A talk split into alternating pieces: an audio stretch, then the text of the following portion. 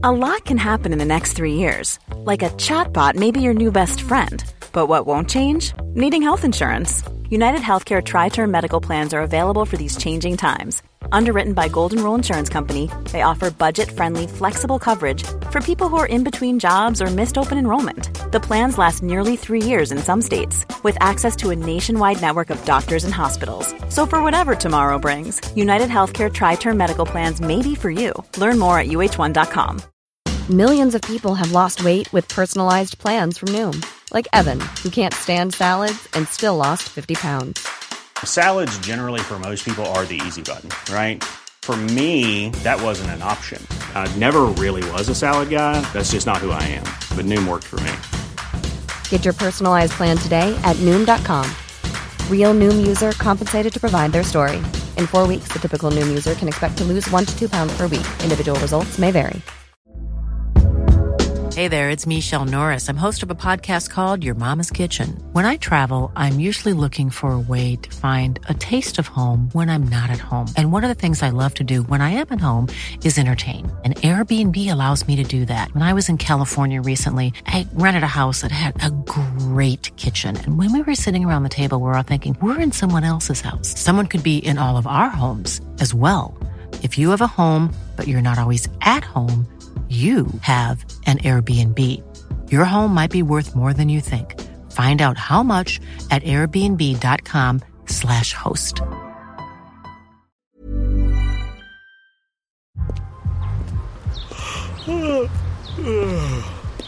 The only thing better than grinding all night for your side hustle is your roommate picking you up with Mickey D's breakfast. The perfect pickup deal. There's a deal for every morning at McDonald's. Right now, taste breakfast perfection when you get a warm and savory sausage McMuffin with egg for just $2.50. Price and participation may vary. Cannot be combined with combo meal.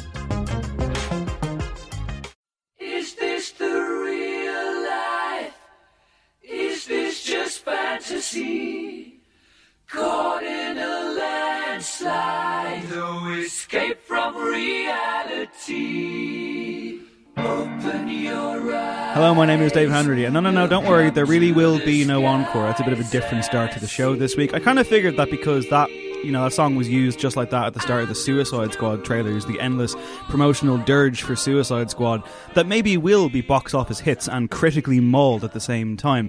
So yeah, uh, welcome to the show. Back at you with an hour or so of music-related chicanery, and back once again with the Renegade Master.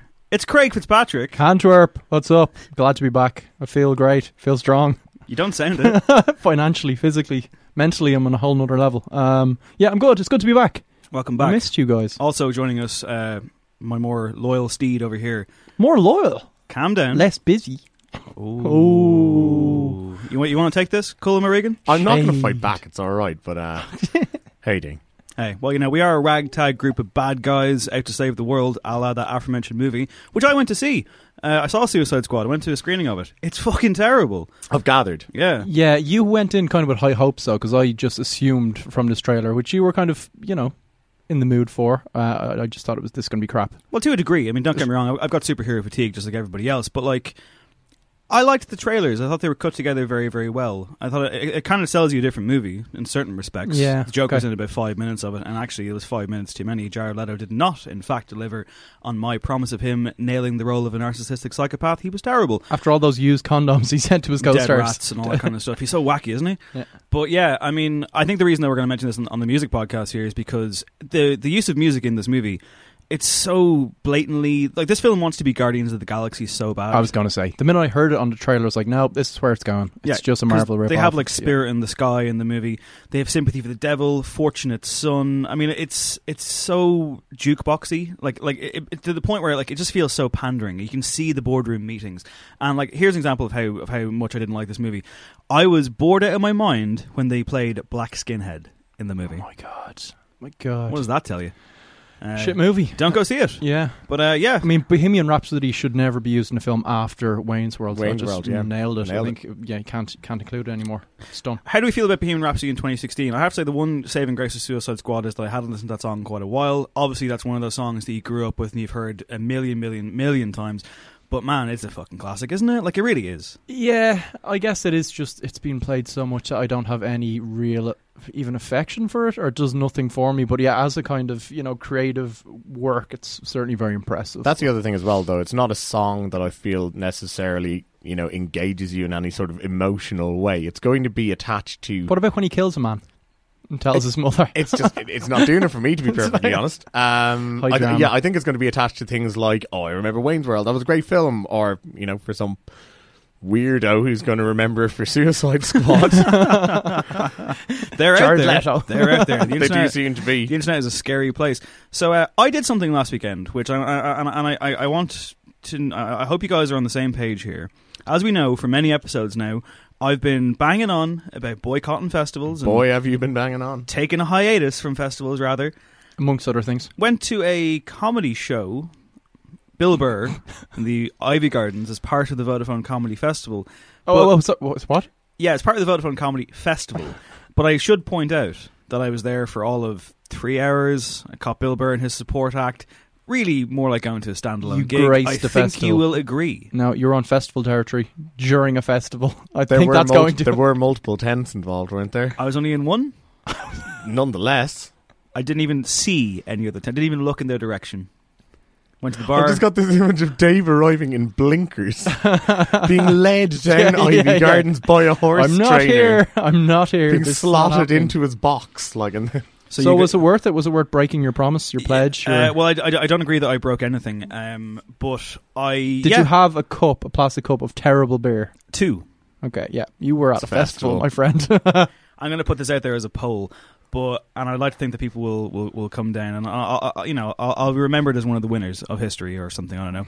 Uh, was the show good? Yes, I had a great time. Yeah, uh, to be expected, I Rory guess. Scovel, I think, was the name of the support act. He was great, and Bill Burr was very very funny. Uh, he actually mentioned Kanye. Kanye. Um, oh, like- really? Yeah, yeah. He In what whole- context? well, yeah, this whole thing about you know ego, and he compared Hitler to Kanye, and in the sense that he was like you know the ego and like how dangerous the ego is, and he said basically, thank God that the ego that Kanye has ended up in a black guy because he'll never have the opportunity like Hitler did to climb such a social stratosphere. Obviously, very fucking edgy stuff because it's Bill Burr. Uh, he started talking about feminism at one point, which was just Of course he did. I mean, Love that guy. one girl in the audience made the mistake of falling into his trap, and boy, did he make her pay for that. Nice. Um, it was yeah, it was Bill Burr. It was intense. Uh, it was very funny In a tent. In a tent, and he, he he wasn't happy about that at all, and he made his feelings known. But yeah, I very much enjoyed it. It was very funny. Uh, I left with a with a sore face, and Because yeah, he got punched. because someone was like, "Hey, you said you'd never go to a festival Yeah. again, Hanratty." Clonk. But yeah, so uh, what else have we been up to? I think we've all we- we've all watched that big Netflix TV show everyone's banging on about. haven't we? Stranger Things, yeah, went through it in like two or three days. Mm, binge Um, watch. took me slightly longer because I have that thing now of you know, oh no, we've got to watch it together, which is Wait, fucking you- killing. Oh, me. you have a girlfriend, don't Yeah. you? Do you- do you We've never girlfriend? mentioned that on the It's- podcast. No, it's no, but like, ser- this is one of the major drawbacks, man. It is like you you watch one episode of a good TV show, and it's like, oh great, gotta gotta gotta wait until the next time we're both sat in front of the TV before I get to watch it again. Hey, listen, Could you not just lie? don't uh, don't hold back here. As we know, she has said before that she doesn't listen to the podcast for a very interesting reason. I know, yeah, she feels like she's eavesdropping on us. It just all is sounds what, too what is familiar. happening. Yeah. Um, I, I I don't know. I, I kind of feel like that's a bad sign. But yeah, this is a show that people are raving about, in particular because of the '80s aesthetic. And for a lot of people, the show itself kind of had them when they heard this.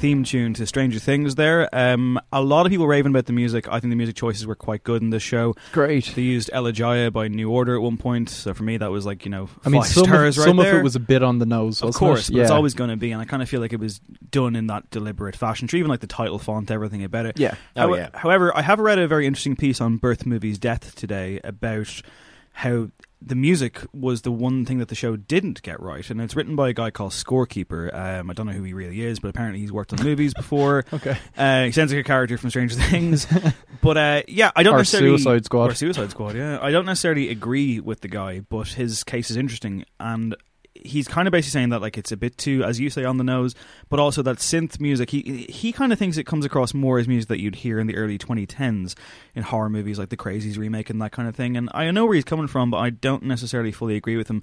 I think for a lot of people, music played a big part in why they like the show so much. Yeah, I agree, and yeah, like it was very atmospheric. I think as well, though, their use of uh, I guess what you'd call popular music as opposed to just kind of like Mm. synth soundtrack was good. I mean, I for instance really liked the the way they used um, "Should I Stay, Should I Go." I Yeah. felt I felt it almost did kind of what Tarantino did with Stuck in the Middle, where it took this kind of upbeat song and tied it to these really sort of negative connotations or whatever. Yeah, I think Like, uh, overall American it did Psycho work. with Huey Lewis and the News. Of course. Yeah, exactly. Yeah. Yeah. you find yourself both tapping your foot and going, ah, shit, at the same time. And I know? think that was one where, when it was initially played, I was just like, oh, they're just being like, this song came out then. But then, as you say, when it was used in that context, it kind of took on a different form, and yeah, it worked really well. Either way, extremely uh, good show.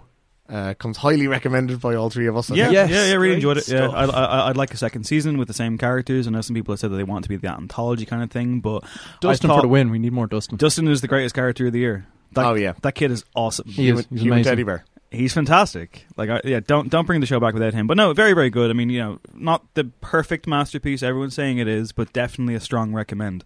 So that's uh, our pop culture kind of catch-all out of the way. Mhm. Only one, on to the now news. onto the music. only one place to goes. Um, yeah, so we now have uh, Mercury Prize shortlist. David Bowie is leading the way as the bookie's favourite, it seems. Uh, Blackstar, uh, his posthumous uh, nomination. And Anohni's Hopelessness is possibly the closest uh, challenger, or at least again, according to the bookmakers. Um, We have the full list. I mean, will, will we read it for, for the sake Yeah, go on. for the sake of posterity. It's Bat for Lashes, The Bride, uh, Jamie Woon's Making Time, Kano, Made in the Manor, Laura Mvula's The Dreaming Room, Michael Kiwanuka's Love and Hate, Radiohead, A Moon-Shaped Pool, Savages Adore Life, Skepta, Konnichiwa, the 1975, that long one. Oh, and Oh no, no, no! Thank you on. for not reading it. you're- No, no, no, no, no, no, no, no. He made a good call there. I like it when you sleep for you, so beautiful, yet so unaware of it. and uh, the Comet is coming channel, chills. the spirit. I've never heard of that last complete. band. Never heard of that last band. No, I haven't. And yeah, it, it's notable, I guess, for one or two that don't make it. James Blake, Yeah, in I was shocked by that. Particular. I mean, is he's won it before, and this got it's probably his best album, so it seems strange that he's missed out. Uh, maybe it's just one of those things. But the Mercury Prize, may, more so than a lot of uh, these kind of awards, always seems to be ridiculously contentious to the point that people are just like, just do away with it. The bookies' favourites never seem to win. Can you name who won it last year? Without thinking. Benjamin Clementine. Well done. I wouldn't remember that at all. actually, yeah. Um, Yeah. Thing that is, was a real the, upset. The, the, the actual judges this year is people like Jarvis Cocker, Jessie Ware, Jamie Cullum, Ellie Rowsell from Wolf Alice, um, Naughty Boy, Jarvis Cocker. They were He's there weird. twice. Oh, sorry, was he? All right. Either way, like it was a kind of a weird spread of, like, a I would say, you know, taste. That's a positive thing. Yeah. But then and white people. no, I was all. What I was really going to say was, I guess, authority. You know, I mean, is Ellie Rowsell of Wolf Alice, who released their debut album last summer, yeah. truly the the person that we should be turning to here to judge the Mercury Prize? So is that the entire panel? Sounds kind of no, no, no. I, I guess nice. it's larger than that. Okay, because I mean, like, I, I, I want It's to know. usually are kind of shadowy industry are, like, types, yeah, isn't are there it? journalists in there? Or are yeah, there, are there- I think there. Yeah, Yeah, there should usually somewhere. kind of yeah. Um, I always record find it interesting that people get in any way involved with the Mercury Prize. It's just kind of one of those things where, like, I, I- there's just there's no real weight to it, is there? Like, it's just I think like there is sometimes certainly to get shortlisted. I suppose you know you can kind of say okay. Maybe they're going to pick an outlier to win sometimes, or maybe they're going to go with a shoe in. Savages being there is surprising to me. Like, Adore Wasn't Life is yeah, not a great album. It's very, very disappointing. It's fine, and they got a couple of great tracks in there, particularly the two lead ones are brilliant. And I love Savages, but that's a disappointing record. And I feel like James Blake should be in there ahead of them. Yeah, without a doubt. No Irish either is uh, slightly disappointing. Do you think I mean, anything in particular should have been there? Well, I think Roisin Murphy will definitely be disappointed. Yeah, she was nominated the last time out Yeah. for uh, Hairless Hairless, Toys. Toys. and I think Take Her Up to is a superior record personally. Yeah, it might just timing wise, it might have just been the reason she missed out. no, I'm no, not I sure. think no? she just about scraped in. Did If she? Michael Kiwanuka made it, then she did as well. a I lot think. of people um, kind of saying that the 1975 being there is a joke, and then a lot of people kind of countering that by saying that a rockist kind of mentality is incredibly boring, and the 1975 are actually quite a lot more to them than people say. Cullum, you spoke to the singer a while ago, in actually what was a very interesting interview, and he came across like an interesting guy. He's a really interesting guy, yeah. Now, yeah, it should be noted they are recipients of the O'Regan Bump, which has lifted Laura Mvula into the same uh, nominations list. Congratulations to you both. She seems to be nominated every year. Am I getting that wrong? Like she Well, just I'm- is she's constantly she- popping up on the, I, and I've yet to properly listen to her. She's Um, two for two. Um, So, Okay, yeah, you know, cool. she's doing Good pretty for her. well. Uh, Um, again, you know, it, it is the sort of music that, and like, it's not taking away, it is actually a very good record, but it is catnip to the sort of chin stroking brigade that would typically judge one of these prizes. The 1975, therefore, is is almost a standout because it is a pop album and it is going to be liked by teenage girls. And I think people got so attached to the idea that the Mercury Prize was going to be choosing these sort of enigmatic, outlying records that to pick guys who are, Yeah. you know, almost like a restyled boy band. Um, is a little bit surprising. They have that kind of conundrum that I guess the choice does as well in terms of what are they actually trying to achieve. Is it is the reason they're picking so many kind of you know artists on the edge and on the kind of in the niches and uh, because the prize should be about giving them a kind of a real shot in the spotlight, or you know should that be nothing to do with it? Should just be about the the best record. So it's kind of it's a weird one. They're also caught between a rock and a hard place, uh, and especially in years gone by. This year isn't a particular example of this, but you know there are years where you have, for instance, ten rock bands and ten rock albums that stand above everything else that emerges in the year. But you can't realistically have 10 rock albums on your shortlist. You have to spread it out a little bit. You have to have something somewhat representative of the different types of music and different genres. Well, I kind of feel there. like So this format and the you choice fall into tokenism, basically. Yeah, exactly. And I kind of feel like this format and the choice format as well is a little bit intrinsically flawed as a result. Um, and as I, f- I m- feel like it's the closest you can get though. this is to, the you know, problem. it's- it's, very difficult to kind of analyze this stuff long form outside of those kind of brackets. You can't have a hundred people in there for obvious reasons. Um, but you know, I think it's always interesting to kind of address things in a different fashion, and that's all I'll say for the moment in terms of something that we might be doing on No Encore pretty soon. So keep an Mm, ear on that. But as regards these ten acts here.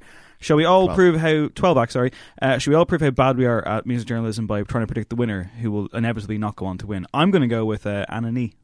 Yeah, I yeah, mean, I'd go with that. Yeah, Yeah, for me, it's Anohni and David Bowie, and I don't think they're going to give it to Bowie. I, I, I think that's too Heath Ledger winning for the Joker. You know what I mean? I, I feel like people. I think the Mercury Prize wants to be like, well, of course, you know, it's Bowie and he's amazing, but look at the spirit of Bowie being carried on by Anna. Yeah, maybe. Uh, and you know, for years there was this thing with the Mercury where it was almost like you didn't want to win it because so many people that won it just seemed to disappear Young directly. It fathers almost didn't like a, seem too thrilled. no, they weren't happy at all. Remember Damon Al- Albarn actually said that he didn't want to be in the. He was struck out of the bracket Gorillaz because he said it would just winning it would be like a, a dead albatross around his neck for like the rest of eternity. It was a bit much, but anyway, we'll I see should what also happens. point out that when I was about seven or eight years old, I really struggled to uh, remember who Mercury Rev were and who Gomez were because Gomez had just won the Mercury Prize. Yeah. and it just confused my small, young, fragile mind. Hey, it, it did wonders for Talvin Singh. Yeah.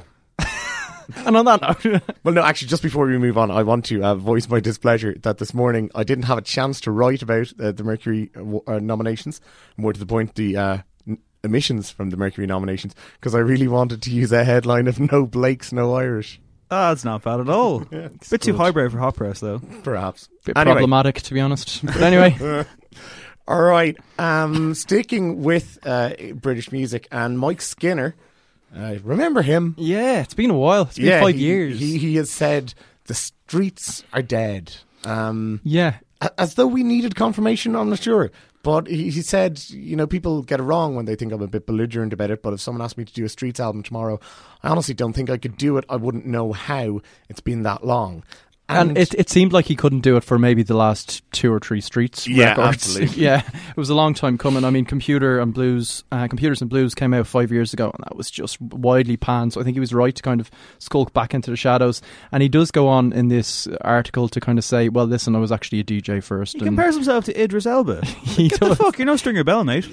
yeah, it's it's a bit of a weird one, but he says, you know, I just ended up writing really good songs for a bit, but actually, it's not what I want to do, and it seems like he's protesting a bit too much. He did well. No, he did write good songs. He for did. Those first, well, certainly first record I thought was great. Arguable. I know you're not a fan at I'm all. not a fan. I never liked this stuff. I always thought it- Original pirate material I- had a definite vibe to it. The songs were strong, and he It had, had a vibe to it, I'll give you that. he you had that. a believable voice, which is at the time was rare in kind of UK rap. I think so. You have to credit him with that. I, I think. could never, I could never fuck with the streets. It was never for me. Like I, I think "Dry Your Eyes" is legitimately a top ten worst song of all time. Uh, yeah, I mean Well, that that's- second yeah, album, I that's must say, was a bit of an overstretch. I the mean, whole concept of well, it's ugh. ironic that now we can call that the Plan B route, but, it, but him, it is by the exactly the Plan B route. It was the moment where he decided, oh, you know, I can do ballads. Seriously, whatever happened to Plan B? Oh, Where'd that guy go? Didn't he try to go into acting for a little Oh, bit? yeah, he that made the whole film point Manor that? He did the remake of uh, the Sweeney with Ray Did he? Winstone. Yeah, yeah, yeah.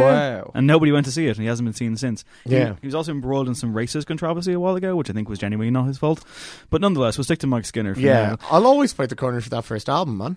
Yeah. I think everyone seems to, and I, and I said before, I think that this is like you know the Kings of Leon thing, where everyone goes those first two albums, and I find myself still shaking my head. I appreciate that they did a lot for people back then, and people can point to them with some love and some reverie, but I never got it. I never liked hearing this guy's shtick at all. I've got to be perfectly honest and say that it's been a long while since I've listened to early Kings of Leon. I can remember enjoying it at the time. Whether it still stands up or not, I'm not sure. it does.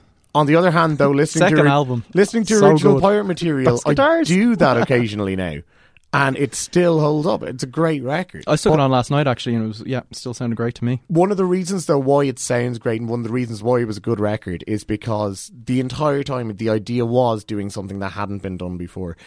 You know, th- that song was "Let's Push Things Forward," and it's basically like the mission statement of the album, as well as being an actual track on it. Yeah, Like, it felt like a Um, real manifesto. The whole record. Yeah, yeah, it just had that absolutely. And therefore, you know, when the whole manifesto is do new things and push things forward, yeah, revisiting it 15 years later isn't exactly going to be a recipe for success. Yeah. So maybe should he be admired for kind of just going? Well, I'm just going to DJ now and keep my head down. I had my kind of brief moment in the spotlight, and so, yeah, Absolutely, credit, yeah, yeah, yeah, where and like- due, maybe. Working as a producer as well. I mean, he actually mentions that he might be working with Kano pretty soon, um, Okay. one of those Mercury Prize nominees.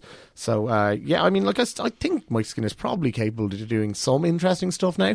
Um, it's just probably not going to be with his voice, Yeah, I with his message with his message, yeah. I think he said all he he needed to say. Yeah, that's right.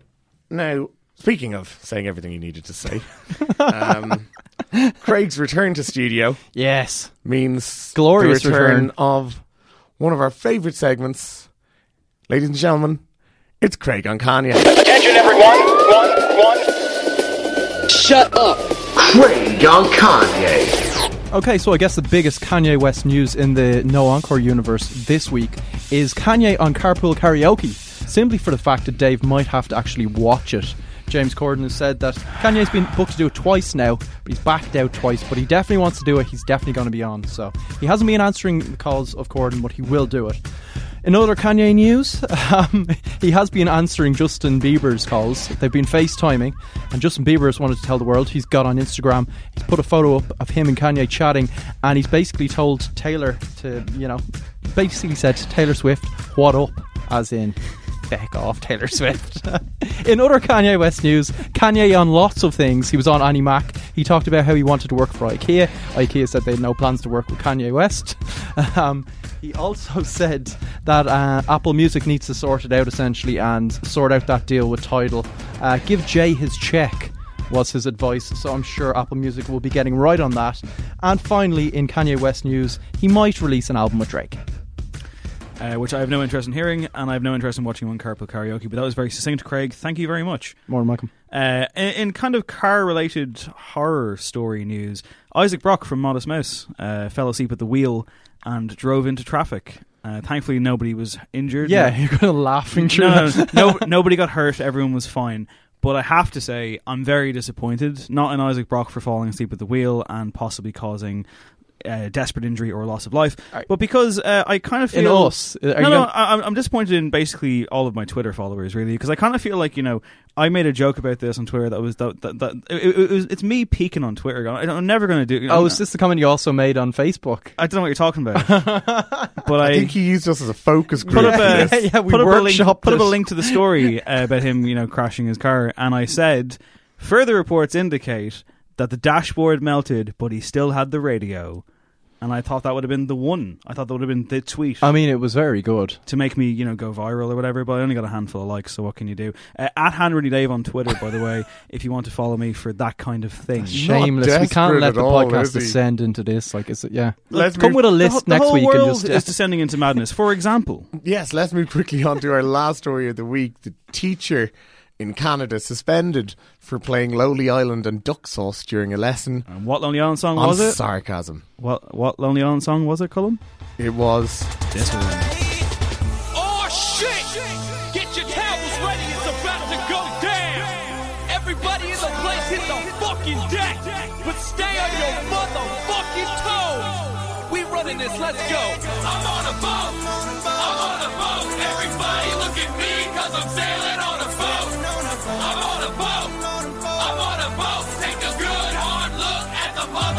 motherfucking boat! I'm on a boat, motherfucker, take a look at me! Straight floating on a boat on the deep blue sea! Yeah, so that got a spin at a school in Vancouver, a substitute teacher teaching uh, satire to English students. Uh, Corey Ray Steves uses music clips during the class and, uh, yeah, promptly found himself uh, suspended for it. First things first. Those students, how dare they snitch on him? I know, I mean, right? that's just lame, isn't it? If you're not doing any work, you're just watching some music videos in class. What reason? Like, just peop people want to watch the world burn. That's you know, nowadays, though, isn't it? Like, yeah. Oh, Murphy, guys. You didn't see Goodfellas? People complain about anything these days. But anyway, I, I don't know. He it was probably a bad call on his part, wasn't it? I mean, he did say that if anyone was would potentially be offended, they could leave the classroom. I mean, the Lonely Island seems grand, and I was kind of ready to fight his case. But the other video is just disgusting. Yeah, the It Duck Sauce video for yeah, Big Bad Wolf is gross. essentially has heads in place of genitals. Is the kind of gist of the satire. I think Yeah. from what you know the small amount I watched of it. well, no, it pretty Um, much is, yeah. Yeah. You've nailed it there. oh, great. um, probably not the best for the classroom. This would story. Uh, it'd be worse if there were genitalia there, surely. this is true. Yeah, yeah.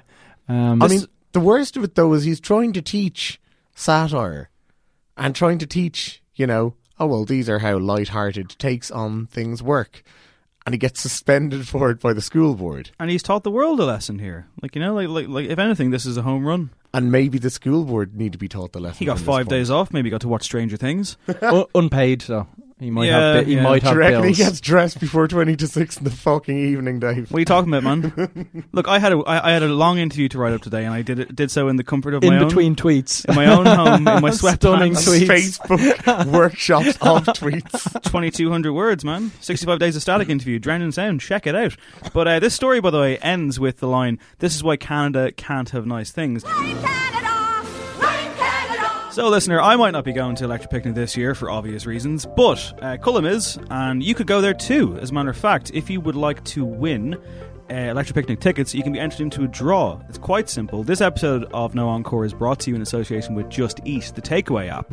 Order on Just Eat between now and August 27th for your chance to win a pair of VIP tickets to Electric Picnic. All you gotta do is log on to headstuff.justeat.ie and order now. It's really that simple. So, yeah, I mean, if you're there, if you win those tickets, you see Cullum, go up to him and shout out No Encore, and I presume you'll say hello I'll back. probably acknowledge in some way. Yeah. Yeah, you'll give them like a, a respectful nod. So that's headstuff.justeat.ie. Get on there right now. It's time to listen to a few songs that have caught our ear this week, and we start off with Warpaint and the suitably titled New Song.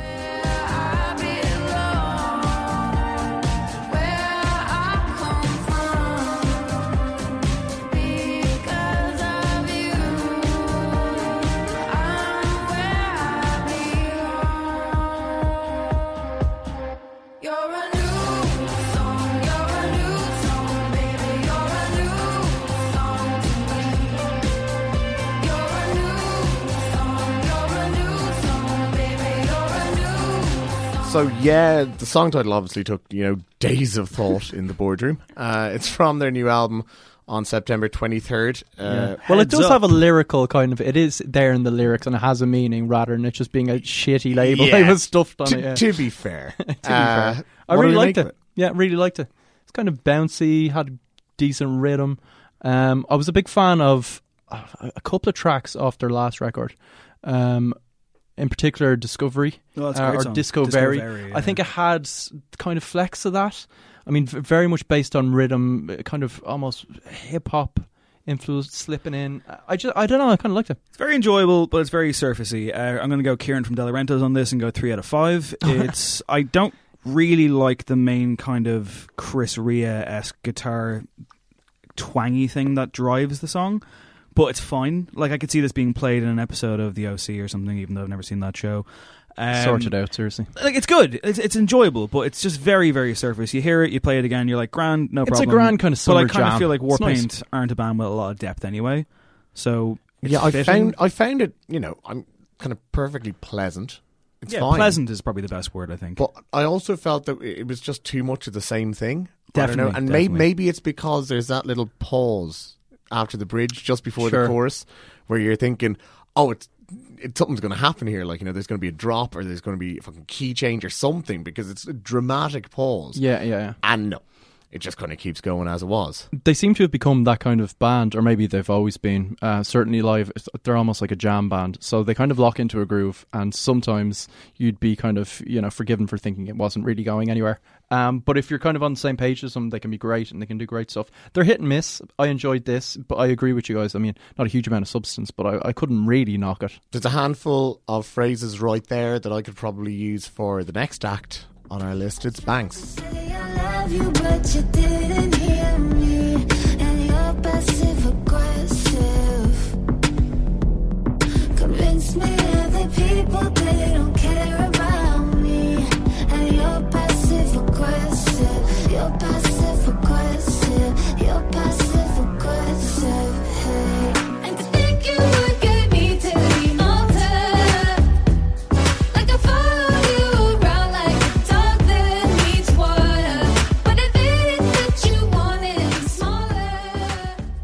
Yeah, that's Gemini Feed from Banks. I mean, like I say, yeah, hit or miss, getting locked into a groove.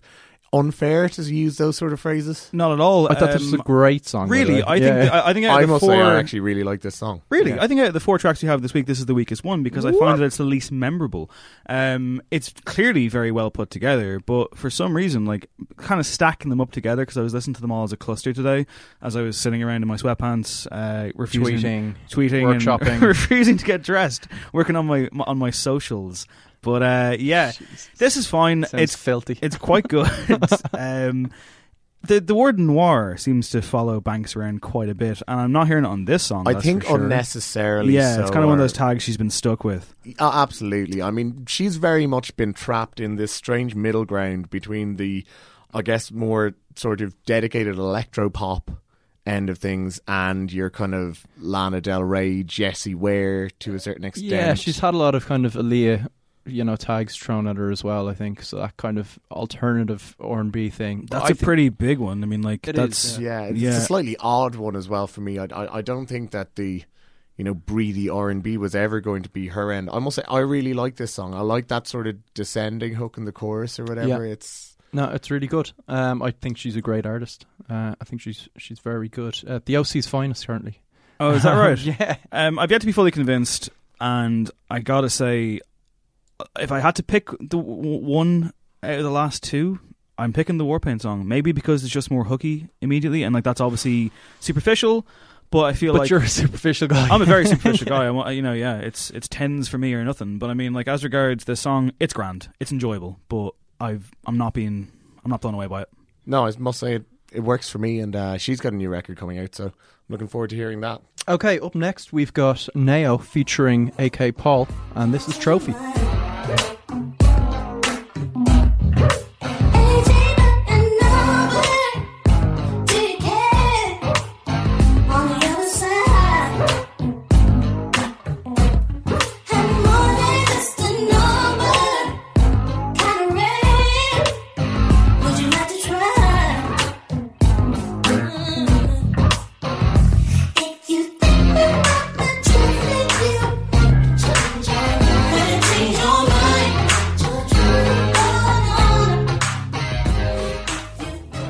So Nao's back with AK Paul. Um, they obviously did a song a couple of years together. Um, so good. It was a great song. Um, this kind of takes that duetting thing they have kind of onto another phase because it sounds quite similar to AK Paul's solo song, which came out recently, Land Cruising. Uh, sonically, it's got a kind of apocalyptic Prince vibe going on. It's very stark. I think their voices definitely work together. More of her than him on this one. What do you guys think? I really, really like this. Yeah. I thought the the low end as well, that low synth. Oh yeah. It's teachers in Canada could get banned for playing that to kids. It's filthy. Um, I, I I thought it was At fantastic. I thought it was really good, and I think there's a there's an attitude and a kind of a spikiness to the track that um that as well, yeah, really helps in kind of in contrast. love this. Um, Yeah. I particularly love when his vocals come in. Um, like kind of midway, like e- everything is just so perfectly paced, and Yeah. the, the interlocking bits just click perfectly. Not to you know be redundant and like do sound alike for her as well, but the bang of Aluna from AlunaGeorge off the bang the off it. bang of, of those vocals. I mean, like very similar, but also managing to stand out in its own right. Uh, yeah, I, I I'd agree with Cullum. This is filthy and in the best kind of ways. It's just really interesting. It's quite different. It is, obviously brings to mind uh, Jai Paul. Take a deep sigh there, Craig. Tell the listener real quick because we've never talked about your boy Jai. Well, I believe it's Jay, unfortunately, because. Joy sounds way cooler. Jai Courtney, doesn't it? It's I've Jai Courtney Jay. on the brain because I went to see Suicide Squad. Not even the relentless charisma of that Um, man. Jay Paul could have been a contender. We've been waiting for years for Jay Paul's album. I mean, we got this mixtape as it turned out. We thought it was a debut album. That was now four years I'll ago. never I forget believe. that day. I'll never Uh, forget or was your reactions maybe three on- years on ago. that day. Yeah, it was like Christmas. Good lord. Um, It should, by the way, be pointed out at this stage that we are recording this show uh, mere hours before the rumored arrival of Boys Don't Cry. So, for anybody who's been listening to this podcast for the past half an hour, going, "Why the fuck are you not finally talking about Frank Ocean?" That's why. yeah, and we just don't want, like, we're not sure if it will actually This come out because thing, we stopped yeah. believing a long time ago. I, hey, I've got. I'm doing a U. I'm, I've signed up to Apple Music, so Wow. let's bring it. And uh, yes, listener, you know if if the if the Frank Ocean album is out by the time this podcast is out, well, number one, we don't blame you for not listening to us first, and two, we will very much get into in depth discussion on that on the next episode. But I'm I, I, I, I'm sad that you even mentioned it, man, because I feel like we're just tempting fate. We are. We're tempting fate. There's been no update since the weekend. yeah. well, apart from that warehouse. Well, that was Was some he building days, a yeah, canoe or days, something? yeah, that was it. There's been no- Yeah. nothing in the last few days, but I mean, yeah, his warehouse work looks, his carpentry game looks on point. So. Absolutely. But let's yeah. get back to this song. Well, which, do you know what? To, to kind of sum up J. Paul, if, that, if that's what you were looking for, I would be more excited about a J. Paul album than a Frank Ocean album. I don't know if anyone is looking for J. Paul to be summed up today, Craig, but uh, I'm glad you, Thank you. I'm glad you did it though. As for AK Paul uh, and Nao, this is yeah, this is a great song. This is easily my favorite song of the four, and it's it's it's one for to wear wear your repeat button if you have such a thing. now the num- It's a nice reference there to like Ghetto Blasters or something. I don't know. number four Fuck of knows. four that we've got here is the new one. Um, it features Anderson Paak, who is a man on fire. It's Mac Miller and Stang. Dang. The people that know me best, the key that I won't forget. Too soon, I can't keep on losing you.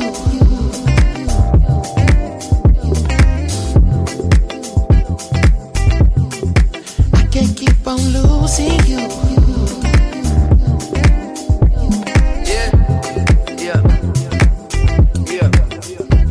Yeah. Many mistakes do it take till you leave? And I'm left with my hand and my face all red, and the face looking at you like, Wait. I know I ain't a saint, if it ain't too late, well, I can't keep on I run away so fast, no my heart like gold, but it break like glass, no my shit get old. So I'm not sure if the song came in too early for listeners to hear Dave's fit of the giggles as I said the name of the song.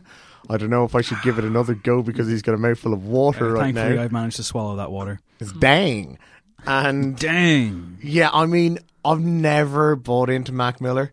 I think it was the first time Yeah. I was introduced to him was an ex girlfriend of mine saying like, "I love this song," and it was, it was "Wear My Hat," and it's just like Lothario oh, of the podcast. Over no, but you're just like, "Oh, I'm dating a moron." like because it's a fucking Was that how it ended? Song, like. Was that the end? No, unfortunately, it wasn't. No, but um, but yeah, and like I mean, I can't buy Mac Miller. I I can't take anything he does seriously, and especially not available that- in the shops. Just 25 CDs that you order at 3 in the morning on some ad. No, Yeah? but no, but especially now that he's like I don't know, taking on this sort of like semi-serious. Yeah, this is the thing. He kind of arrived as the frat boy rapper, didn't he? And he's Yeah. had this, you know, he's as you say, he's kind of. I think he's gotten sober, as a lot of rappers seem to be doing of late. And he's kind of this is his mature direction at 23. And yeah, I've never bought into him hugely myself. He's been massively hyped for ages, but I can buy into this just because Anderson Paak is on it, and his voice is so insanely good. I mean, what a year yeah, he's yeah. having as I was saying he's, he's getting towards that kind of Midas touch sort of territory Yeah. right now, isn't he? Big time. Uh, I I think without him, the song doesn't really stand on its own. And but with him, it's so enjoyable. It's really just kind of you know that kind of elasticity as well. We've kind of mentioned about songs that just pull you in and grab you.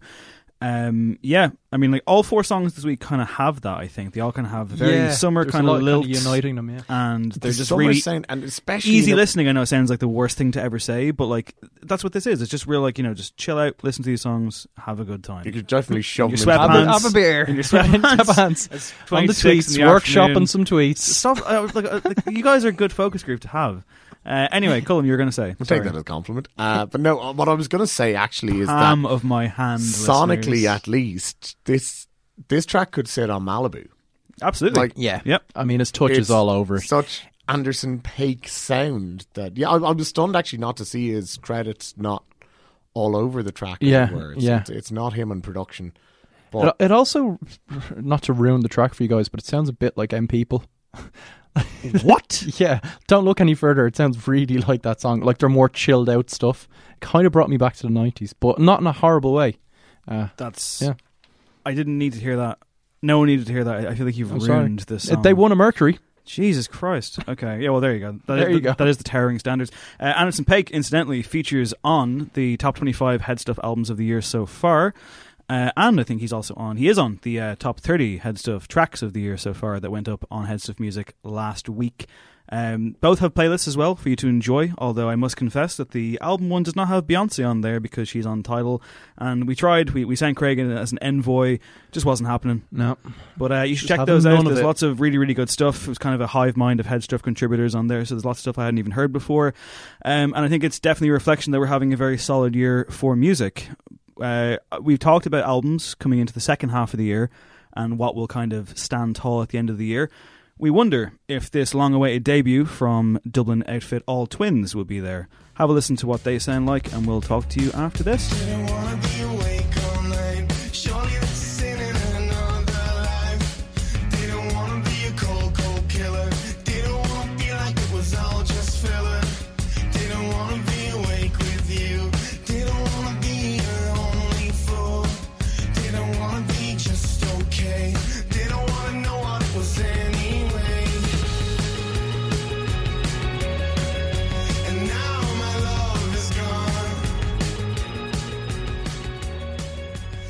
So that's Thank You by All Twins, the duo of Lar Kaye and Conor Adams.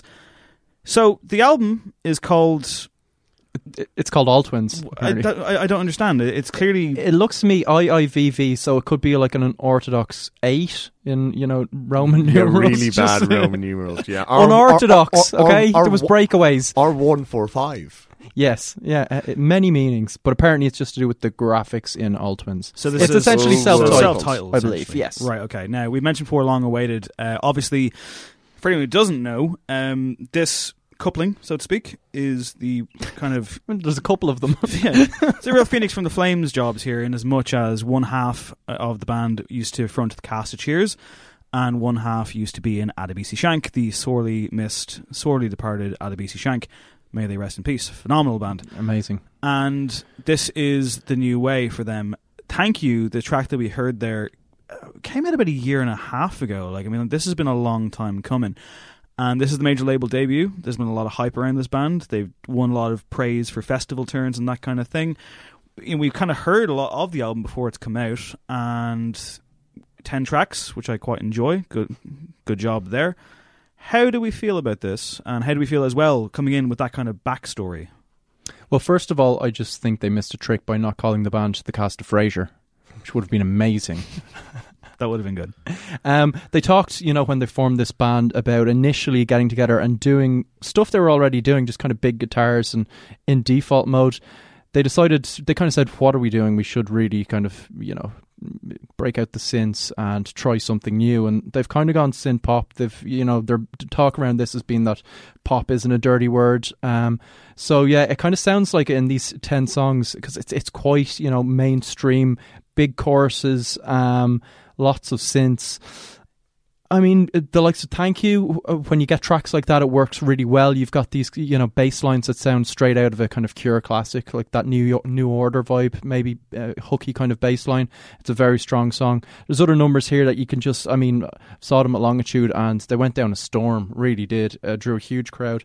I know they've played with Foals as well, and a lot of this record kind of sounds quite a lot like Foals, I think. So they probably did great with that crowd down at the marquee.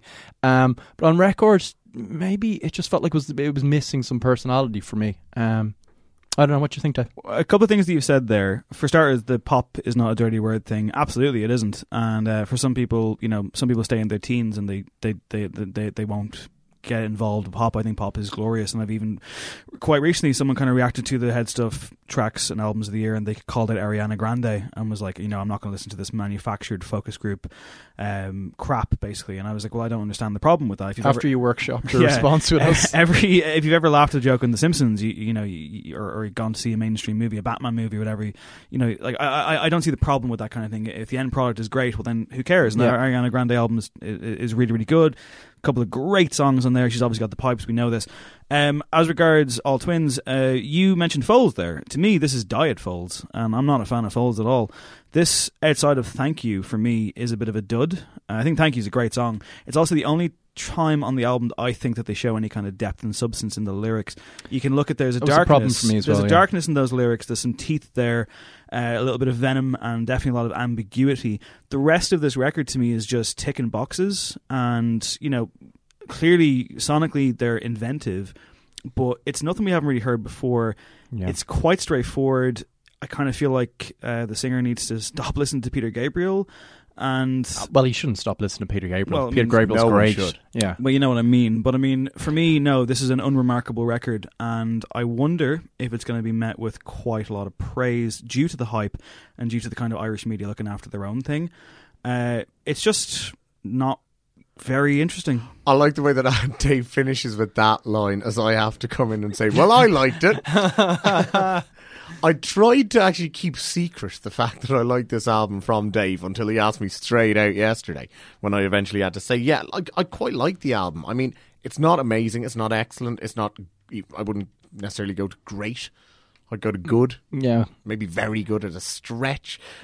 Stretch. I have to t- pick you up though on the idea of ticking boxes because, I like I at least I really don't feel that this happened here because I I think you can always hear that in that it's either a it sounds like they're painting by numbers and it's going to be a very simple and very straightforward track. We had this a couple of days ago, not on the podcast, granted, but when we were talking about the Riptide Movement's new single, which sounds like they've sort of literally marked the points at which one of their previous hits did a certain thing, whether it's break down or pick up or have a sing along Mm. bit, and have just ticked those boxes. This never felt like that because it's not as straightforward. Stylistically, I sty- think- yeah, sty- sorry, sty- stylistically, this is very different from Riptide Movement, of course. But I think it's doing the same things. I mean, like, there's nothing here where There you're was like, no moments really on this where I thought, well, that's a kind of they've taken me There's no somewhere diversions. totally different. There's no here, yeah. diversions. All the, all the tracks do the same thing, and then they like it's very paint by numbers. I don't think. You see, I don't think it's paint by nu- numbers. I think a there's way too much going on to be paint by numbers. I think that when you listen to some of the sort of you know more uh, contrived guitar lines in here, some of the kind of bass that drives some some of the songs, some of the little synth melodies going on. I mean, I thought like you know there's a Talking Heads feel from a song like End of the Day. Um, I think unbelievable. Okay, granted, like it's it's destined for a TV ad, and it, sa- it sounds I that way. couldn't. I couldn't. I you know I've no truck with that song. I'm sorry. Just- No, no, but, but but again, I, I I don't see how you could say that it was you know that sort of um, I guess yeah that paint by numbers sort but of these are songs. idea, these are th- these songs are written for the radio.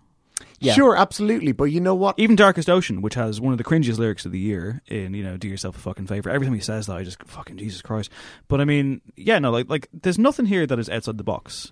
It's granted, it doesn't sound like everything you're going to hear on the radio, but it fits into that palette like a fucking velvet glove, man. Sure, I mean, I don't know if there's anything necessarily wrong with that. No, no, no. I, I, I, yeah, I, absolutely not. As, as we've just said, I, Mm. I've all the time in the world for pop music. I really, really do. But I want it to do more than what this is doing. You see, yeah, I don't know. I for me anyway. I just, I guess, I just don't buy into the same cynicism that you've heard from it. I don't think it's cynicism, and I mean, like, it's it's more a case of like, and to be fair, like, I don't hate this or anything. I don't think it's bad. Like, Sure. I, I don't think it's you know like substandard. Really, I mean, I just think it's. I won't celebrate mediocrity. I guess what I'm saying is that I feel as though this has not been sort of inorganically made for radio. As in that they came in and said, right, what will get played here? No, I think we, I think we can was- all agree on that. I think that this was- wasn't workshopped to death. Yeah, I, I, I, I, I think this, I think this was organic in that, you know, like you say, I think they their did aim was true. Messing Yeah, they- around. I yeah, think their aim was I true. think these guess. songs are written a- to be played live, and that's totally fine. I mean, apparently they were going for anthems, but I think That's it where their come- bread and I think butter it comes back maybe quite a bit to what you said about lyrically. It was just so vague and wishy washy that it felt a bit like I don't know. there was no lyric- stamp of personality there. I Uh, didn't get any huge amount of substance. from Thank the you is the only time that I kind of thought, oh, this guy's interesting. Like there's there's a bitterness there, dressed up in this really kind of upbeat, up tempo pop song that you can kind of, you can kind of like go out and have a jog to, and then the rest of the tracks are just like you could be singing about the phone book, man. We've praised um, Lost Under Heaven's record, and that was going for the same kind of things these guys were going for. I feel, and probably with the same you know intent and you know big kind of anthemic, uh, quite a lot of joy, but also Life kind affirming. of life affirming. Yeah. But with them, there was just an undercurrent of maybe a little weirdness, maybe just a feeling that they had something to say.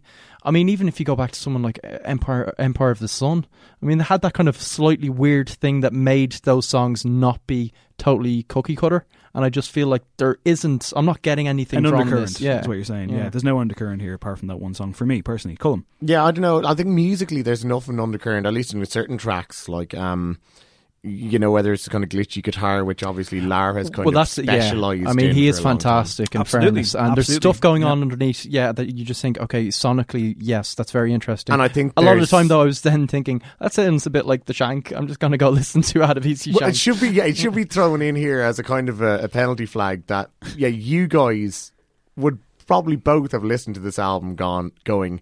God, I wish Lar would have just made another. Oh God, yeah, album. absolutely, Yeah, yeah. And fair enough, that might, but uh, that wasn't necessarily like where I was like, well, Oh, sure. I'm approaching it with that as a like a minus one star already or anything. But it's more a case of they were an excellent band. And to be fair, look, I mean, like, look, they made three great albums, and clearly for uh, probably very valid and organic reasons, they're no longer around. Same with Cast of Cheers, a band that I have a lot less love for, and that's fine. I mean, like, like, like I wanted this record to be great, uh, and I hold music. Uh, to a very high standard, and I hold Irish music to a very high standard as well.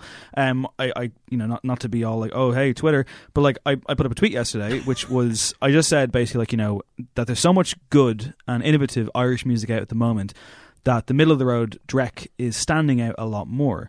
And I wasn't referring to All Twins there. I was actually referring to that Riptide Movement song Mm-hmm. because that Riptide Movement song is just so fucking bland. And like Oh, yeah. it's as you said, it's basically you know their their breakout single all works out, but like slowed down a bit, and it's ticking those same boxes. And I wouldn't include All Twins in the in that kind of you know snarky little subtweet that I put Mm-hmm. out there because I feel like these guys have a lot more chops about them, and I feel like that that's why I think I should be kind of you know coming down hard on this record because it should have been a lot better than it is.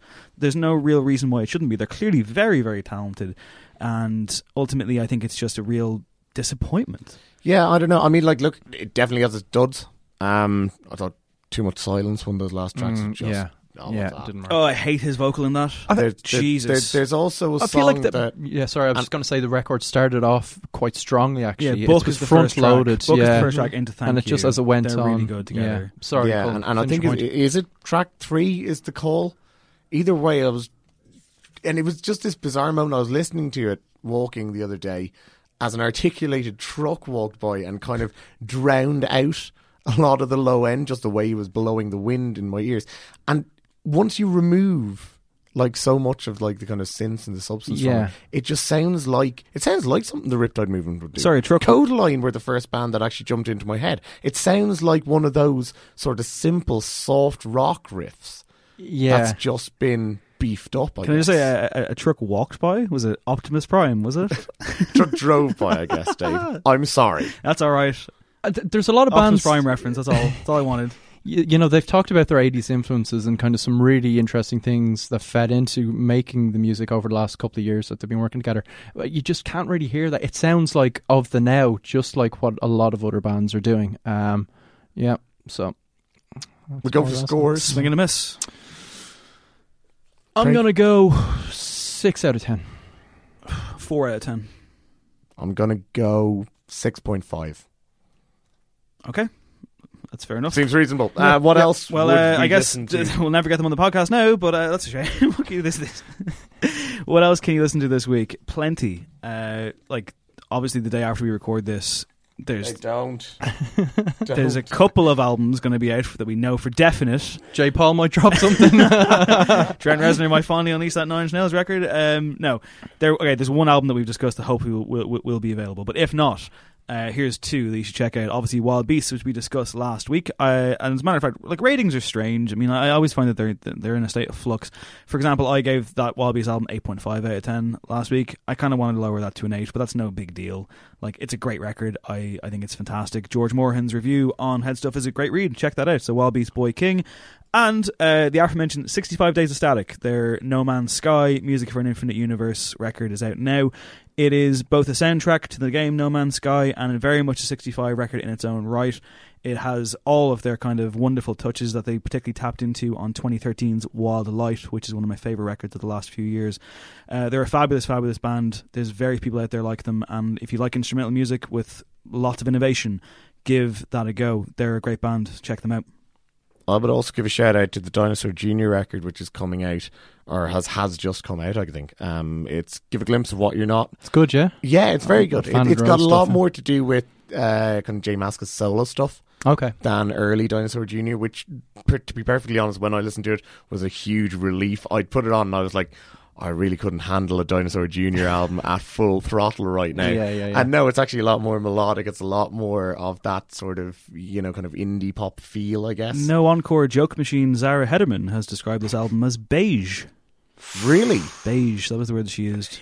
Now, maybe she was in a different mood I've only given it one spin, so maybe I'll come back next week and disagree. But uh, You guys can fight about it. for right now, yeah, I feel good. And also, yeah.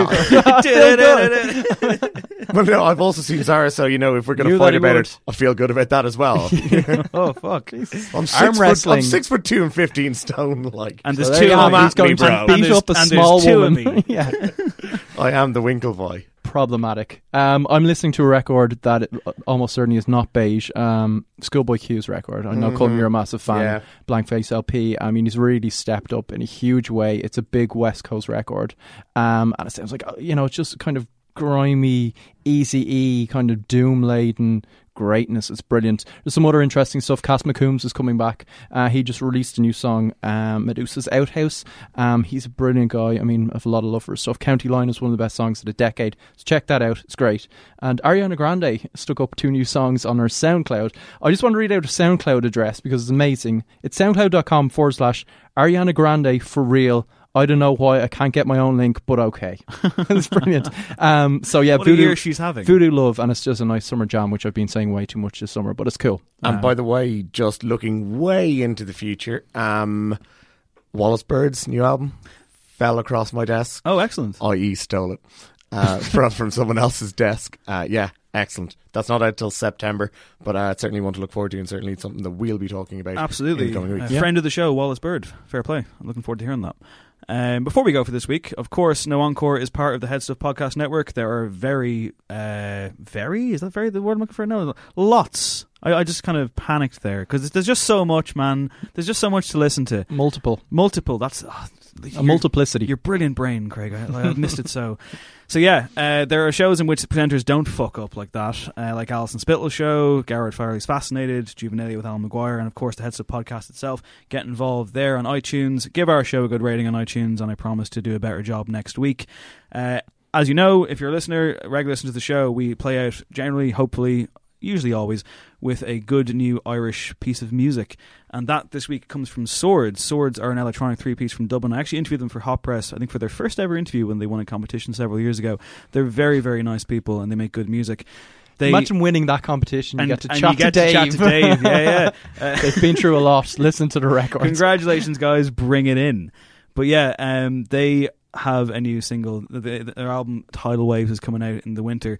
The single is called Betty Machete. It's a good title and it's a good song, and it sounds like this. My name is Dave Hanratty. There, uh, there will be no encore. I've done. it. I fucked it up again. My name is Dave Hanratty. This has been no encore for this week. Craig, there will be no encore. Thanks, man. Cullen. This has been no encore. oh, guys, I love you. Okay, this is Swords and Betty Machete. Keep it real.